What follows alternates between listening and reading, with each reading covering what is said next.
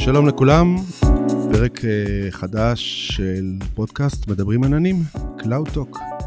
ואנחנו נמצאים היום באולפן שלנו בזיכרון יעקב, ואיתנו באולפן אריאל מונפו, אהלן אריאל. אהלן, בוקר טוב. ואיתנו גם גיא וינוגרד, אהלן גיא. בוקר טוב. גיא הוא מנכ"ל חברת Softimize, על מה נדבר היום גיא? ענני IoT. ענני IoT, נושא שעוד לא טיפלנו בו IoT ואנחנו נטפל בו היום. פרק מעניין, נתחיל באמת מהערוצים החברתיים. כן, אז אתם, יכול, אתם יכולים למצוא אותנו באתר אינטרנט www.cloudtalk.co.il אה, הוספנו בחודש האחרון פיצ'רים של אה, תגובות, אה, יש, יש, יש קצת תגובות, אנחנו רוצים שיהיו יותר עוד, כמובן. עוד, עוד. עוד עוד, כן. אנחנו נמצאים גם ב, ב, בכל הרשתות החברתיות, בפייסבוק מדברים על עניים, יש לנו גם דף וגם קבוצה, ותמצאו אותנו גם בטוויטר. אוקיי, אז אנחנו עוברים לחלק המרכזי של הפרק הזה. אז אמ, גיא, שאלה הראשונה אליך, יש, אה, הנושא של IoT, אנחנו מדברים בסופו של דבר על, על חיבור של deviceים ל cloud, נכון? תוסיף גם את האפליקציות, mobile application, web application, voice applications לתוך השילוש הזה, אני קורא לזה השילוש של ה-IoT. כן, אבל, אבל בוא נגיד בסופו של דבר אנחנו רוצים לסלול איזשהו אה, תווך שמתחיל מ device שנמצא בקצה אחד, והצד שני שלו הוא cloud, וברגע שהעברנו את המידע ל cloud אנחנו עושים את העבודה, נכון? יכולים לעבוד על המידע הזה. זה נכון מאוד, וחשוב uh, תמיד לזכור בשביל מה אנחנו עושים את כל החיבורים הטכנולוגיים האלה. זה בשביל ה userים, אותם משתמשים, אותם אנשים שרוצים uh, לצרוך את החוויות שלהם, לקבל תועלות שאי אפשר היה בלי הטכנולוגיה הזאתי, values, זה מה שחשוב, מתוך זה נגזרת הטכנולוגיה, לא להפך. אוקיי, okay. אז, אה, אז בוא תספר לנו איך זה עובד בעצם, איך, ה, איך הנושא הזה עובד, כי אני חושב שהוא, אה, זאת אומרת, מי שלא עוסק בתחום הזה, זה עדיין אולי טיפה ככה, לא, לא לגמרי ברור הנושא הזה. אז uh, הייתי אומר שהעולם הזה של האינטרנט, uh, של הדברים בעברית, ככה, אם אנחנו בפודקאסט ציוני, uh, התפתח מתוך הצורך שלנו לדעת מה קורה סביבנו, ולא לידינו ממש, אלא בסביבה יותר רחוקה שלנו, מה קורה בעיר שלנו, uh, מה קורה עם הפציינטים שלנו, אם אני ככה שם את עצמי בכובע של uh, רפואי יותר, מה קורה עם השדה שלנו אם אני שם את עצמי בכובע של החקלאי והבנו שבשביל אה, לדעת את כל הדברים האלה הטלפורט אין עדיין אז אפשר לעשות את זה בצורה טיפה שונה. נחבר סנסורים אה, בכל מיני מקומות מרוחקים מאיתנו. הסנסורים האלה יביאו אלינו את התובנות. כמובן ברמה הפיזית זה לא ממש ישר אלינו זה דבר ראשון עולה מהסנסורים אל הענן שם מתבצעים עיבודים ואנחנו בתור המשתמשים הצרכנים של הדאטה הזה גם נתחבר אל הענן ונקבל ממנו את האינפורמציה אה, לתועלת שלנו. אני, שאלה קטנה, אתה יודע, דיברנו על IoT, דיברנו על ענן, היה קיים IoT לפני ענן? כן, מה שנקרא כל מיני התחלות, אפשר היה, ושמו גם אה, serverים בכל מיני data centerים מרוחקים, אה, וכל מיני מכשירים ששלחו אה, data לשם, חברות שהתקינו אצלם ב, ב, אה, ב, במשרדים את ה data center, למשל בעולם ה medical דבר כמו נטלי, כל השירותי חירום האלה לאנשים שחווים אולי בבית כל מיני טראומות רפואיות, יכלו ללחוץ על כפתור, אפילו יש כל מיני מכשירים שניטרו אותם, שלחו לנטלי, שחל וכאלה והיה שם איזשהו מוקד שמטפל בזה וזה היה קיים עוד אפילו לפני עידן הענן זה החלוצים ככה אפילו שנות ה... אולי סוף ה-80 תחילת ה-90 כבר התחילו לקרות כאלה דברים. אז בעצם כרגיל הענן הוא זה שבעצם גורם פה לדברים לזוז יותר מהר, כן, כן. מאיץ את הדברים ו, וגם בעצם גם לכל ההתפתחות הזאת של IoT שיהיה נגיש גם ליותר אה, ארגונים, חברות ו, וגם להיות מסוגלים לנתח את, ה, את, הדבר, את הנתונים יותר מהר, יותר בחוכמה יותר אולי גם. חד משמעית הענן פה פתח אפשרויות שמעולם לא היו קודם אפשר כבר לנטר את כל העולם אה, מנקודה אחת. אה, התפתחות נוספת שתרמה לקפיצה הזאת של ההייפ הזה של ה-IoT בארבע שנים האחרונות זה גם הנושא של עלויות חומרה של סנסורים שהכי מפורסם אולי בקטע הזה של דיווייסים זה רסברי פאי שאתה היום יכול בחמישה דולר לקבל חתיכת מחשב שאתה שם אותה בכל מקום. אה, וזה בעצם אפשר פיזור של המון סנסורים כאלה זולים יחסית חלק משמעותי. אז אה, כשאנחנו מדברים על IoT ב sense הזה שאנחנו, שאנחנו מכירים אותו היום, נגיד בעולם ה, של ה cloud היום, שאולי הוא קצת כבר נושא כבר יותר בשל טיפה, אז אה, זה מאגד סביבו הרבה דברים, זאת אומרת, נכון, גם פרוטוקולים וגם שיטות עבודה וגם deviceים וגם אה, אולי סטנדרטים של device עצמם. כן, Uh, המילה סטנדרטי ב-IoT היא נכונה בחלק מה... נקרא לזה השכבות הטכנולוגיות, בחלק uh, עדיין לא, זה עדיין uh, בהתפתחות, יש הרבה גופים, אז נאמר ב-lower levels, ב-level של הפרוטוקולים של ה-communication בין ה-deviceים לעננים, אז כן, אז א' יש את HTTP המוכר והידוע, יש גם את MQTT שהוא פרוטוקול ותיק אבל uh, לא עשה הרבה עד שהוא זכה לעדנה בזכות העננים. פרוטוקול ותיק מאוד, ממש uh, עשרות כן, שנים. עשרות שנים של IBM אבל לא שמעו עליו כל כך, רק הענן בעצם הפך אותו להיות פופולרי ושם יש תקנים ב-higher levels של למשל לנהל deviceים מסוג מסוים, תקן לניהול deviceים חקלאיים או רפואיים או דברים כאלה זה אין. יש כל מיני גופים שככה מנסים להתאגד, מתחרים אחד בשני, אה, אבל העולם הזה הוא די proprietary, אנחנו עדיין בחיתולים של התעשייה הזאת. אז אה, אם אני אה, מנסה לחשוב על ההבדל בין מה שאריאל שאל אותך, מה שהיה בעצם פעם, לבין מה שהיה היום, מעבר לנושא שאולי כבר אנחנו טיפה נכנסים לאיזשהו נתיב טיפה יותר בשל ויותר מסודר, בין היתר זה גם עובדה שאנחנו לא רק יכולים לקבל מידע מה-device ים, אלא יכולים גם להעביר אליהם, נכון? הוראות להתנהגות מסוימת. אז זה החלק הבאמת היותר אה, נאמר מעניין, הפחות טריוויאלי, גם היותר מסוכן אגב, כן, אם אנחנו יכולים לעבור, אה, להעביר הוראות ל-device אז גם האקרים יכולים להעביר הוראות ל-device, וכן זה נקרא אגב אם יש סנסורים לקבל את ה-data לענן אז את האקטואטורס שזה האלה שאפשר לשלוט בהם מרחוק, פותח הרבה אפשרויות, שוב כל היכולות האלה היו קיימות אה, גם לפני ה-IoT וענן, מערכות של שליטה ובקרה, עולם האבטחה הפיזית שאפשר מרחוק לצורך העניין אה, לשנות את הרמזור מאדום לירוק אלה דברים שהיו קיימים אבל עם IoT זה נהיה בסקייל הרבה יותר גדול והרבה יותר פופולרי. אחד אולי האתגרים הגדולים בתחום הזה זה להעביר את המידע זאת אומרת התווך. אה, יכול להיות שאם יש דיווייסים שנמצאים בשדה או דיווייסים שנמצאים על אה, אוניות או דברים כאלה לא תמיד יש להם חיבור לאינטרנט. זאת אומרת אני מניח שהנושא של ה-IoT לאו דווקא מסתמך על אונליין, על הזמן אמת. חד משמעי, כשאנחנו מתכננים מערכת כזאת, אז uh, מעבר ל... נקרא לזה ל-happy flows, שבאמת הכל מחובר, always on, תמיד uh, צריך להתכונן למקרים האלה של uh, יש ניתוקים. אגב, יש כל מיני סוגים של ניתוקים, כמו גם דברים שאתה ציינת, או מקרים אחרים שאנחנו uh, מכירים בסופטימייז. Uh, זה לא תמיד הניתוקים הבלתי צפויים האלה של uh, וואלה, נפל לי פה האינטרנט, אז... Uh, אין לי קשר לכמה דקות, לפעמים כחלק מהפעולה הרגילה, נתת דוגמה של שיט, אני יכול לתת אה, דוגמה של אה, בעל חיים אה, שמתרחק מה... מהגייטווי שדרכו הוא אמור להעביר את הנתונים, בעל חיים איזשהו wearable, חוזר, אז אי אפשר לשלוט בו מתי הוא יהיה, מתי הוא לא יהיה, או איזשהו אלדר בבית, או שמסתובב ופתאום הלך לפארק, ואנחנו לא מדדים את ה-vital sign שלו כרגע. אז איך מתמודדים עם זה? אז, מה השיטות? אז אוקיי, ברמה טכנולוגית אז uh, זה מאוד תלוי בעיקר מה, מה הפאטרן של השימוש.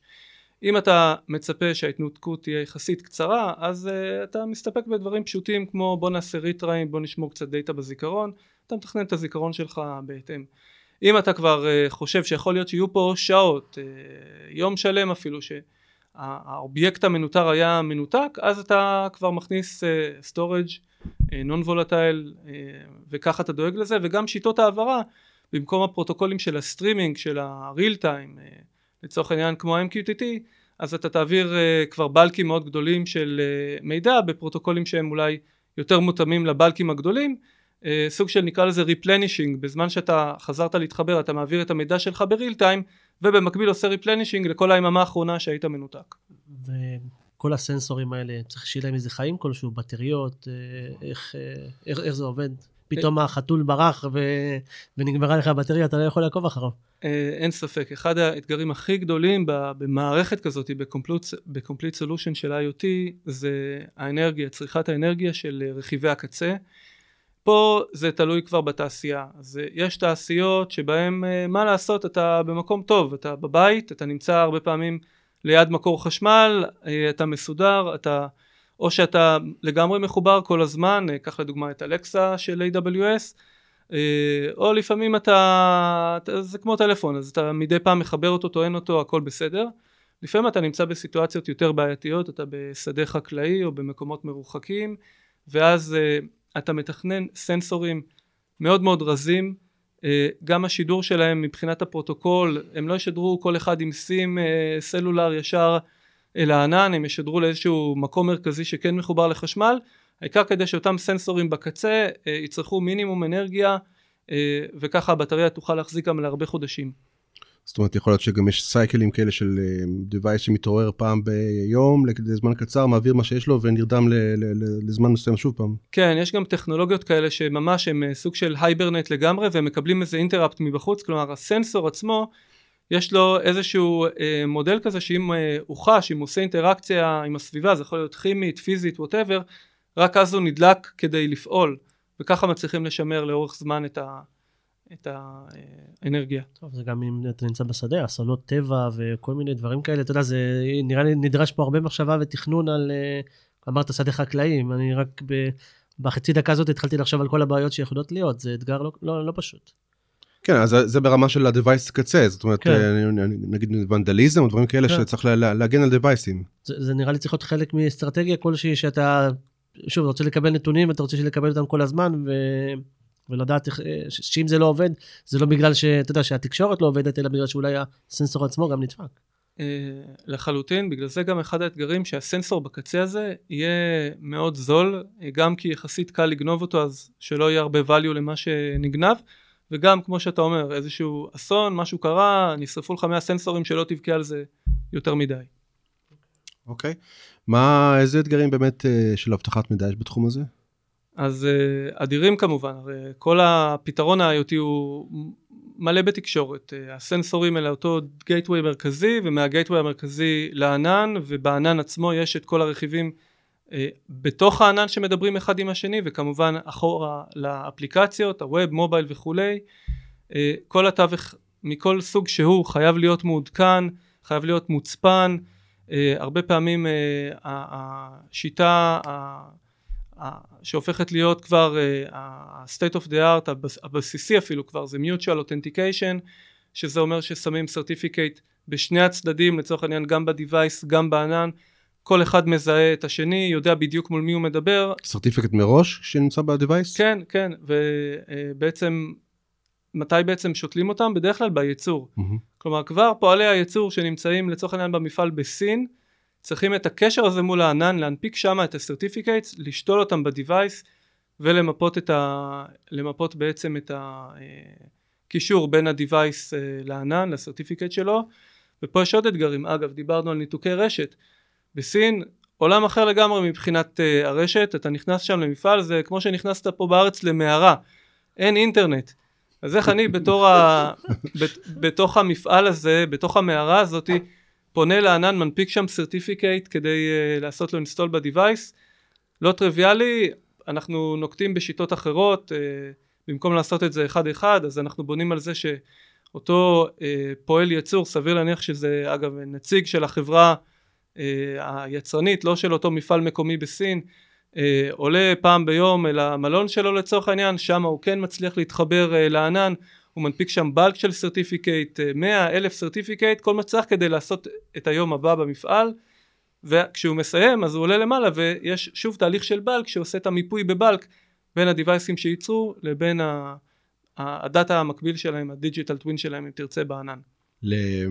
לכרטיסי רשת למשל יש להם נושא של MAC אדרס, זה שאנחנו יודעים שזה איזשהו ערך חד חד ערכי ובאופן עקרוני לא אמורים להיות שני כרטיסי רשת בעולם עם אותו MAC אדרס יש משהו דומה לזה גם בתחום של IoT? יש איזשהו סטנדרט או משהו שמנהל את הנושא הזה של שאפשר לזהות uh, things באופן ברור?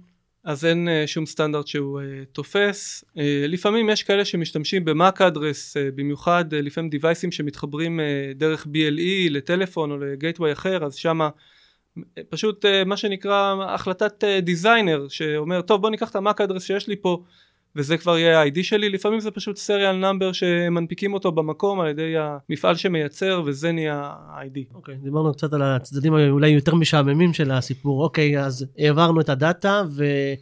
אתה יכול לתת לנו דוגמאות, נגיד פרויקטים מעניינים שעשיתם, שתכלס אה, חסכתם לאנשים אה, כסף, או מצאתם משהו מעניין? אז, אז אוקיי, קודם כל, למה נועד הענן בכל החוויה הזאת? אז יש את הרמה הבסיסית ביותר של האפשרות הזאת של הרימוט, לראות את הסטטוס של ה-Device שלי כרגע, אולי לשלוח לו פקודה, לשלוט בו, אבל מעבר לזה כמובן, אה, כולם מסתכלים על ה-value של האנליטיקה של הדאטה, על היכולת uh, לקבל כל מיני ריפורטים חכמים ואפילו לעשות אקשנים uh, אוטומטיים בהתאם.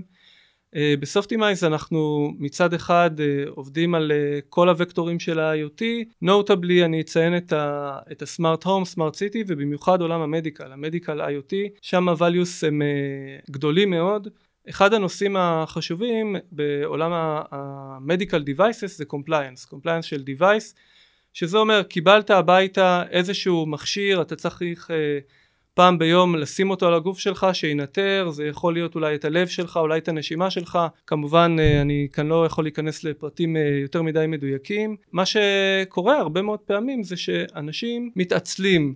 אפילו שזה אה, דבר שהוא משפיע להם על הבריאות שינוי הרגלים האלה הוא מאוד מאוד קשה ופה היכולת לתת לצוות הרפואי לעשות מעקב שהפציינט הזה שקיבל דיווייס שאמור לעזור לו לראות שהוא משתמש בו בכלל לתת לו גם תזכורות מראש להודיע לבן משפחה שלו שאם הוא לא ישתמש אז שהבן משפחה ידאג שהצורך העניין המבוגר אה, ישתמש פה זה value ענק שמערכות שאנחנו פיתחנו מפתחים מספקות בזכות כל ה-connectivity הזה אני מוכן שיבדקו אותי כל הזמן, אין לי בעיה. כן, אפשר לנסות על אריאל. כן. זה, זה הקטע, אתה אומר שיבדקו אותך, אנחנו הולכים לעולם שבעצם זה לא שמישהו יבוא ויבדוק אותך ומה שנקרא אתה לא צריך לעשות כלום, אנחנו הולכים לעולם של self service. אתה, אריאל, צריך לבד לשים איזושהי חגורה, לשים איזה צמיד, לחבר איזה patch. כדי שזה יקרה, אתה צריך לשנות את ההרגלים שלך. אני מוכן להיות always on, ואז שיגידו לי מה לעשות כדי להתנהג יותר טוב, כדי לחיות יותר טוב, כדי להיות יותר בריא, לא משנה בשביל מה. כן. אני חייב לתת לך פה אנקדוטה, אני פגשתי בחורה שהשתילה בגוף שלה אה, סנסור שמחובר לקריאות הססמוגרפיות של כדור הארץ. כל פעם שיש איזושהי רעידת אדמה בכדור הארץ, היא מקבלת רטיטה בגוף שלה. טוב, אני קוקו, אבל לא שם. כן, אנשים לוקחים את זה לאקסטרים. מה שכן חשוב לומר, לייצר את הפתרונות האלה, את פתרונות ה-IoT כבר, זה דבר מורכב, אנחנו ככה מסתכלים, עד עכשיו דיברנו על המסביב, על איזה value זה נותן. מדובר פה במשהו שהוא מאוד מולטי דיסציפלינרי, אתה, רק העולם הזה של ה... הארדוור, uh, uh, RF, תקשורות RF בדרך, Embedded Software, יש פה Device, אז יש פה Industrial Design של ה-Device עצמו. הרבה פעמים יש את הדומיין אקספרטיס, כימיה, פיזיקה, רפואה, הנדסה ביו-רפואית, uh, חקלאות וכולי. וכמובן כל הצד של הפיתוח בענן ושל האפליקציות והווב וכולי וכולי. המון המון דיסציפלינות. מאוד מאוד קשה, יש מעט מאוד חברות שבאמת יודעות לעשות את הדבר הזה קצה לקצה. ובשביל זה בצד של העננים נולדו ה... נולד... נולד המושג הזה של פלטפורמות IoT כאלה שבעצם מקפיצות אותך נותנות לך הרבה מאוד יכולות out of the box ועושות לך קיצור דרך משמעותי בלהגיע לשוק וגם לאפשר אה, לעצמך לספק מוצר מלא כזה לעולם. כשהייתי ילד קטן אז uh, הייתי עם הילדים האלה שאוהבים לפרק דברים. ו... ואבא שלי תמיד עודד אותי לעשות את, הדבר... את הדברים האלה, הוא היה עסק בתחום של אלקטרוניקה וחשמל והוא עודד אותי, היה נותן לי, אתה יודע, רכיבים, ואומר, אני יכול לפרק וזה בסדר, אני גם עושה את זה עם הילדים שלי היום. אז תראה, אני רוצה לעשות דבר כזה, יש לי פה device של IoT. אה, זה הפתעה, אני לא ציפיתי לזה. אבל בגלל ש... בגלל שאני כזה בתחום הזה, אז אני גם פירקתי אותו.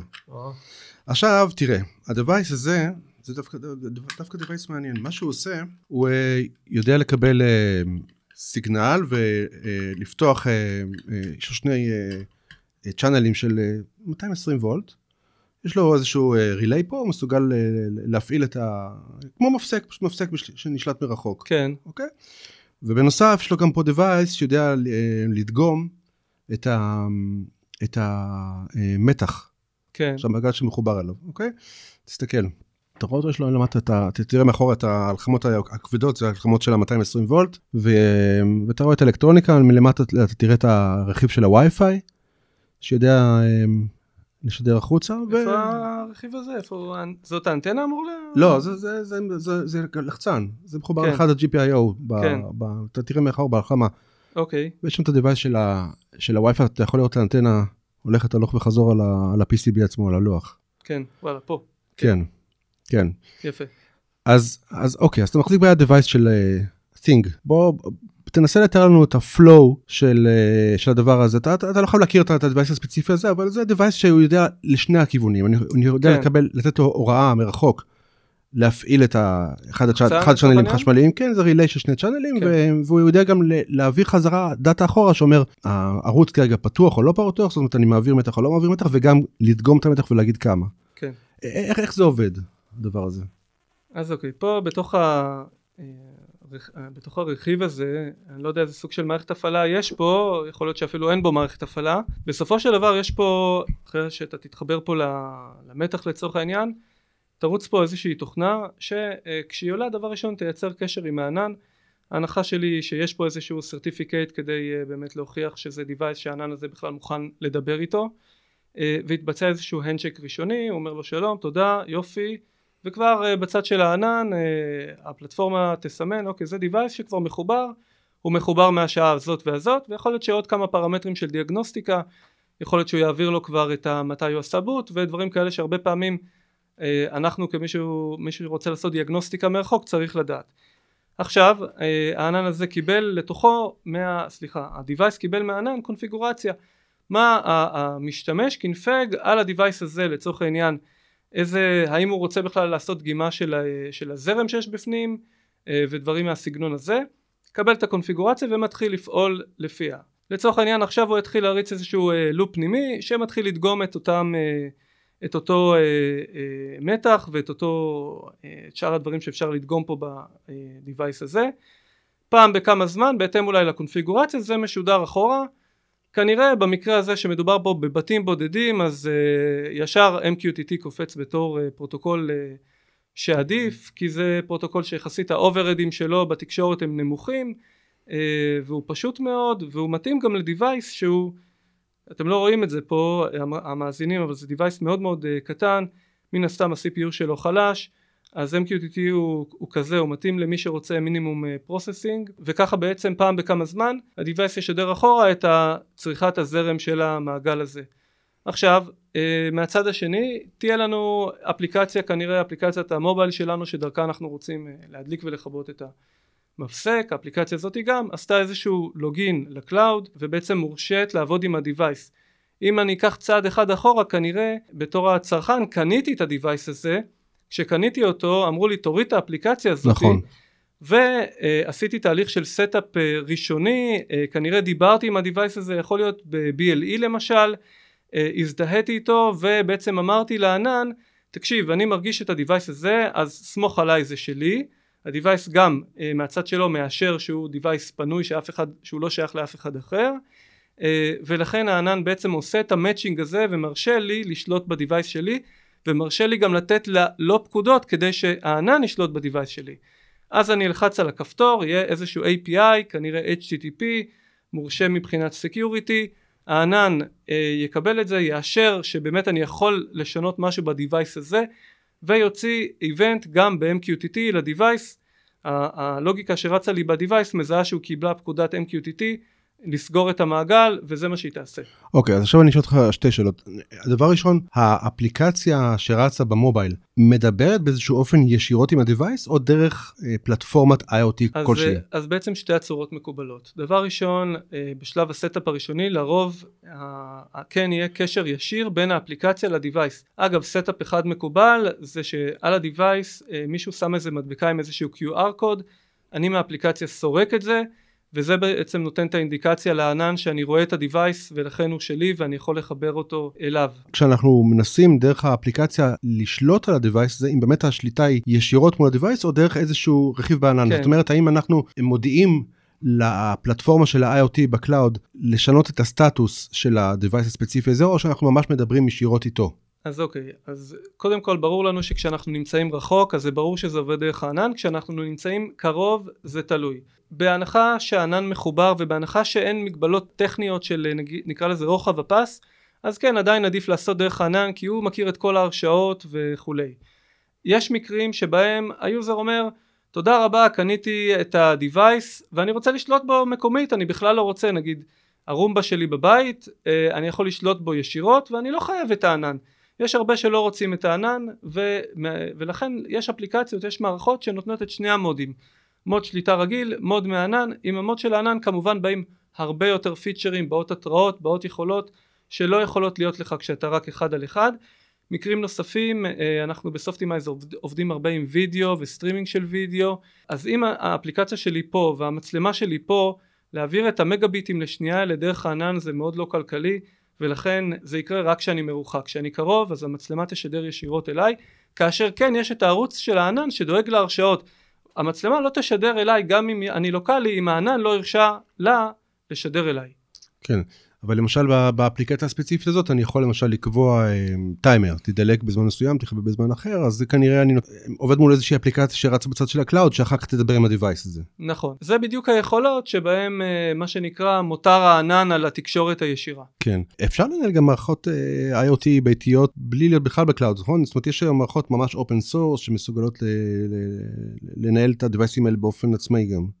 תראה בוא לא נשכח הענן הוא בסך הכל אוסף של מחשבים במקום uh, שתתקין תוכנה uh, שם אצל uh, אמזון או גוגל או כל האחרים אתה יכול להתקין אותה אצלך בבית סיפור ארוך מאוד של uh, תחזוקה uh, ומן הסתם הרבה פחות פיצ'רים. ומבחינת uh, מודלים מסחרים uh, איך זה עובד כל התחום הזה של, uh, של IoT?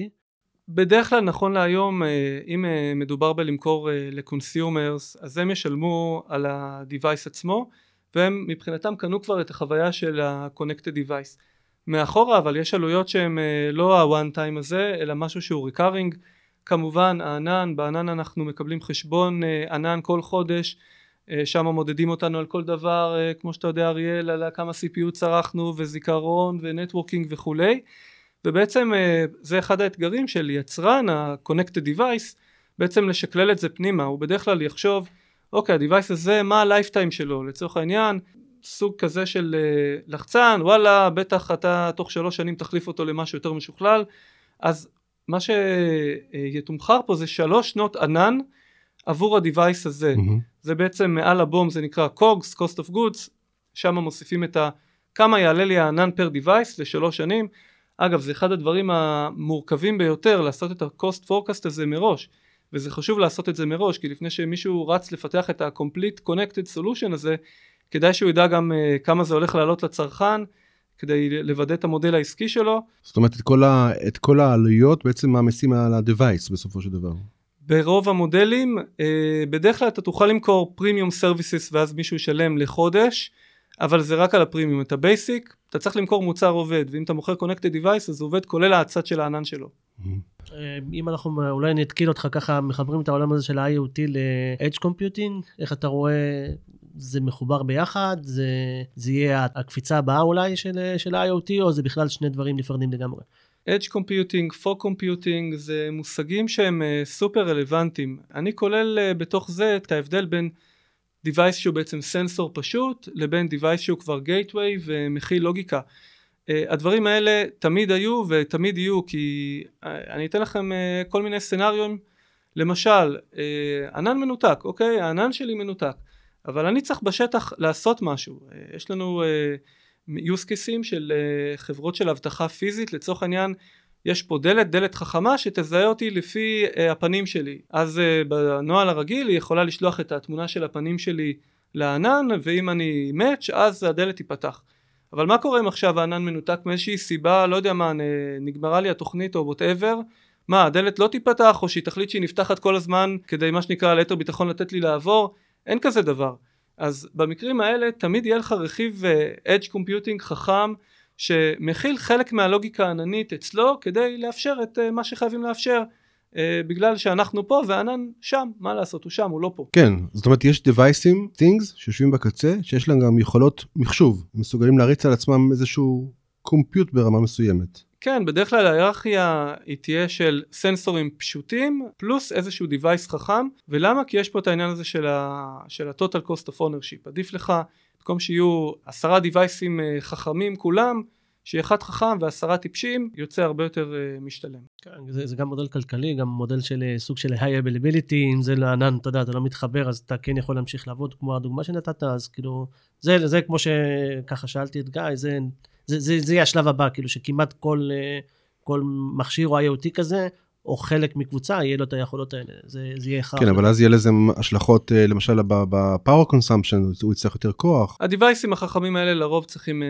מקור חשמל קבוע, כן. אגב, נתתי פה דוגמה אחת של ענן למטה, יש עוד דוגמאות. יש אה, דוגמאות שגם כשענן למעלה, כמות הדאטה שמיוצרת היא אדירה, זה קורה הרבה פעמים בוקטור הזה של ה industrial ה industrial IoT, שיש מכונות כבדות עם אה, אלפי פרמטרים בשנייה ומגה ביטים ואפילו יותר לשנייה ומכוניות כמובן. כל החבר'ה האלה אה, לא יכולים לפתוח עכשיו אונליין קבוע גיגה ביט לשנייה לענן. החבר'ה האלה חייבים להריץ אלגוריתמיקה מקדימה בשטח שמוציאה בעצם רק ארטיפקטים שעולים לענן ולכן חייב להיות שם CPU חזק ו-Edge Computing. אז יכול להיות שהם יעבירו את זה לאיזשהו device אה, מקומי, אה, יעשו איזושהי אגריגציה ויעלו אותה למעלה. כן, ולמה חשוב לעשות ככה ולהשאיר כן גם הרבה לוגיקה בענן, כי לכאורה אפשר להגיד, טוב, יש כאלה מקרים, עזבו את הענן, בואו נעשה את הכל בשטח. יש פה עניין של intellectual property. כשאנחנו מוכרים אה, device אה, ללקוח, הוא נמצא אצל הלקוח, הוא יכול לנתק אותו עכשיו מהענן, להכניס אותו למעבדה.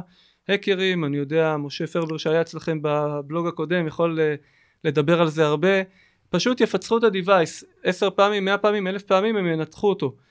אם זה בענן, סיפור אחר, הם צריכים לתקוף אותנו כדי להבין את האלגוריתם שלנו, תוקפים אותנו, אנחנו כבר שם כדי לנטר את זה, כדי להתגונן מפני זה, זה כבר מפחית את ההאקרים כי יש סיכוי שיתפסו אותם, וחוץ מזה אנחנו גם ממשיכים להתקדם עם ה security כל הזמן בניגוד ל device שמכרנו אותו, אז הוא היה ב state of the art של ה security, אבל חצי שנה אחרי הוא הרבה פחות, למרות עדכוני תוכנה שאפשר לעשות. אוקיי, גיא, תודה רבה. מידע מאוד מעניין. תודה לכם, תחום מתפתח, מתפתח, וכנראה יהיה עוד אה, כן, עוד כן. הרבה על מה לדבר גם בהמשך. אתה נשאר איתנו, אתה יכול להחזיר לעמית את ה... אתה יכול לשמור על זה פרצה. אז, אז אנחנו עוברים ככה לחדשות ולעדכונים של, ה, של התקופה האחרונה. אז uh, לפני, uh, לא זוכר כמה זה היה, שבועיים או שלושה, ישבנו עם עדי רון אה, ממייקרוסופט, כן. והוא דיבר על, ה, על השירותי ה PaaS של, של database שהולכים לצאת, אז הם, הם יצאו, ואפילו אני ככה, ב, הצלחתי ככה לנסות ולעבוד עם איזה סטארט-אפ אחד שאני, שאני עובד, העברנו אותו ל-MySQL, וזה עובד יפה, אה, זה היה לפני שבוע. MySQL על ענן אג'ור? על אג'ור, כן. אתה יודע, אני חושב שאם אתה מסתכל אה, על החסרונות של אג'ור, אם אתה רואה בפער מול, אה, מול אמזון, זה היה אחד מהם. שוב, עכשיו זה פתאום, אתה יודע, נפתח להם בטח עולם של סטארט-אפים מאוד מעניין עכשיו שיוכלו לעשות את זה. אני לא ראיתי את זה, זה עובד כמו RDS באמזון? כן, כן, אוקיי. ממש... זאת אומרת, זה- זה managed- managed database engine. גם יש Postgres, אה, Postgres וגם אה, MySQL. אה, שוב, אתה יודע, זה היה חיסרון די בולט לדעתי, ו... והוא עשה קצת סגרו את הפער. טוב, כן. אוקיי. ועוד משהו, אתמול התכתבנו קצת על זה, על ה-GDPR, דיברנו גם, זה צץ בכל מקום, על זה שכל השירותי בעצם אמזון, GDPR ready, כן. שזה מצד אחד אה, משהו טוב, אה, שזה, ומצד שני, כמו שאמרת לי להוסיף לפוסט, זה עדיין לא אומר שכל מה שתעשה, אז הוא עדיין, נכון. כל אפליקציה, היא תהיה בעצם אה, מוכנה ל-GDPR. לדעתי אנחנו אמורים שבוע הבא לעשות פודקאסט בתחום הזה. אתה רוצה קצת לתת איזה בריף לפודקאסט? כן, יש לנו באמת פרק בקרוב, שנקרא דיני אנונים, וידבר איתנו עורך דין יורם ליכטנשטיין, שהוא באמת עוסק בתחום הזה, ונשמע ממנו דברים מעניינים. אני חושב שיותר בפן המשפטי, אבל נשמע ממנו דברים מעניינים בתחום, כן. כמובן יש הרבה best practices בצד הטכני אה, של פיתוח תוכנה נכון שתומך אה, ב-GDPR אה, מעבר למה שעננים כמו AWS עושים. חלק מפלטפורמת TBB של Softimized נותן את זה כבר out of the box. אוקיי. יש אגב איזה שהם השלכות ל-GDPR על IoT? בוודאי. על device ים ממש? מדובר פה בהרבה מאוד דאטה, דאטה של אנשים, צריך לשמור אותו, צריך לתת להם את היכולת אה, של ה privacy, את הזכות, אה, מה שנקרא, the right to be forgotten, כן. זה נכון גם לכל הדאטה שה device שלהם אוסף עליהם, ולא טריוויאלי אה, לייצר את היכולת הזאת. אוקיי. טוב, אה, נרחיב על זה באמת בפודקאסט עם עורך דין יורם ליכטנשטיין. שתי הודעות קטנות שאני רציתי לדבר עליהן. אחד זה אמזון יחד עם אדיקס ועם יודימי, הם אה, מציעים כרגע שלושה קורסים שהם חלק מה-AWS Developer Professional Services. קורס אחד נקרא Building on AWS, השני Deploying on AWS והשלישי Optimizing on AWS. קורסים בחינם. כן, נשאיר קישור בדף בפודקאסט, אז בכלל כדאי להיכנס לאתר ולהסתכל. ועוד משהו קטן נחמד, לאמזון יש שירות שנקרא Polly, זה שירות של טקסט, text to speech. אפשר ממש לכתוב להם טקסט והוא, והוא מחזיר את זה חזרה כ speech, כדיבור. ויש לו שפה שנקראת SSML, זה Speech Synthesis Markup Language, והיא הולכת ומתפתחת, עוד ועוד אה, אופציות שאפשר להוסיף להם, ועכשיו הם הוסיפו אה, פיצ'ר חדש שנקרא אה, breath, נשימה, מין אה, הנחה כזאת. אז ניסיתי את זה, תקשיב. Hi. Hello to all Cloud Talk listeners. You know, it will soon be Passover, and this year, I'm hosting. גדול, גדול. נחמד, בפעם נכון? הבאה תשים שניים. כן, אז זהו, אז, אה, הוסיפו אה, הנחה פולניה כזאת. אה, זהו, כן, רק אירועים. אה, אירועים, כן. אירועים, יש לנו אירוע מעניין, מיטאפ של Israel Cloud, When Kubernetes meets the reality, משהו נחמד. מה זה אומר? זה אומר שיש שתי הרצאות מעניינות בתחום של הניטור של Kubernetes. זה אחד, אה, אתה יודע, יש גם כל העולם הזה של הקונטיינרים ו Docker ים, Kubernetes, זה, זה מאוד חם ואנשים רוצים לעשות, אבל לפעמים שוכחים שצריך לבדוק, צריך לדעת איך זה עובד, ויש המון מטריקות שצריך לבדוק, אז זה יהיה סשן אחד בתחום הזה. ובשני ממש אה, מחברת אה, סייבר אה, Reason, הם ייתנו את הדוגמה שלהם, של עצמם, איך הם עשו בעצם את האימוץ הזה של Kubernetes. בעשירי לחמישי יתקיים, אם אנחנו באירועים יותר גדולים, של אורקל, Oracle Cloud, בעשירי לחמישי. אפרופו meetups, יש מיטאפ של קבוצת ה Smart IoT Product Experts ב-16 באפריל, best practices לכל העולם הזה של pairing של devices, חיבור בין סנסורים ל-devices לעננים, איך עושים את זה מבחינת הרשאות, פרוטוקולים, כולל אה, נושא של זיגבי, NFC, לורה, אה, סופר מעניין לכל אה, אדם טכני, מהנדס מערכת, אה, בכל הרובדים האלה של ה-IoT. איפה זה יתקיים? WeWork אה, הזרם אה, במתחם של אימפקט לבס בתל אביב. הפלך 7. כן, נוסיף גם לזה לינק. אוקיי. אוקיי. אתה יכול לסכם, עמית. כן. אז זהו, אז אנחנו מסכמים את, ה... את הפרק הזה. דיברנו עם אה, גיא וינוגרד מחברת Softimize, מנכ"ל חברת Softimize, שמענו דברים מעניינים על IoT, תחום מתפתח, הרבה פוטנציאל, וכנראה נשמע על זה עוד ועוד, ודיברנו על כמה חידושים אה, בתחום. עוד משהו? רק נציין את הערוצים שלנו, www.cloudtalk.co.il. אנחנו נמצאים בכל הרשתות החברתיות, אה, פייסבוק, אה, תחפשו מדברים עננים, תמצאו גם קבוצה וגם דף שלנו, וכמובן בטוויטר, אנחנו מצייצים לא מעט. ולהגיב, להגיב באתר. באתר, הכי חשוב להגיב. אפשר גם אולי לא בקול של אלכסה להגיד Happy Pass Over. חג שמח, כן, נראה מתי, הפרק הזה באמת עולה, אבל שיהיה חג שמח ל- לכולם. בכל מקרה, כן. אז גיא, תודה רבה. תודה לכם. אריאל, תודה. תודה רבה. ותודה לכל מי שהאזין, ולהשתמע בפרק הבא. ביי.